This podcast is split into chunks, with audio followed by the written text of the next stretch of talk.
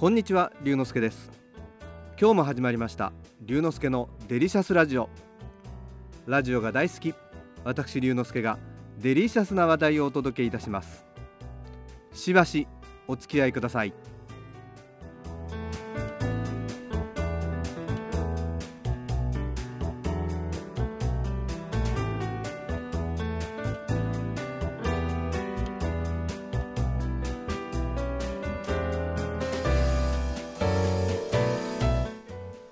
最近は在宅勤務が続いているので平日は自宅で料理をすることが増えました。でも土日やお休みの日には近所のお店の料理を自宅に持ち帰ってちょっとした贅沢な食事をするのを楽しんでいます。いわゆるテイクアウトというものですね。レストランや飲食店での食事がなかなか難しくなっているので最近になってテイクアウトを始めたお店も増えてきていますね。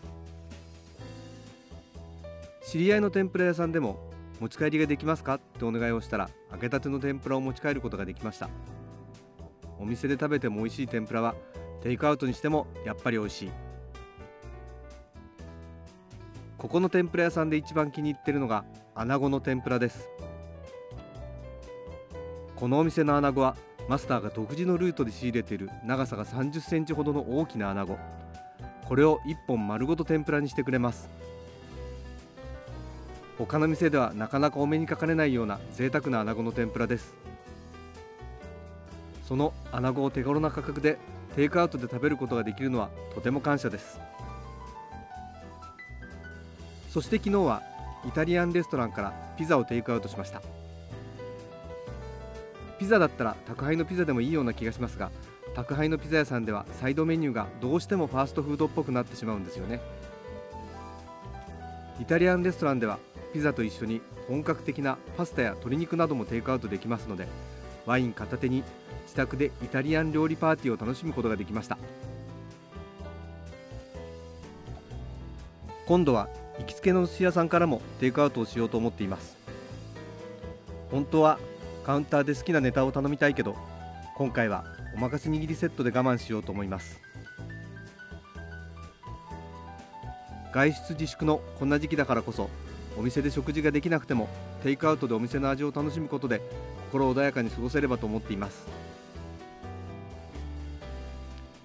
余談ですがテイクアウトという言葉はアメリカやイギリスなどの英語圏では通じないわけではないけれどもちょっと不自然な表現のようです。アメリカでは to go イギリスでは take away というのが一般的なようです。今度海外に行った時にはぜひ使ってみたいと思います。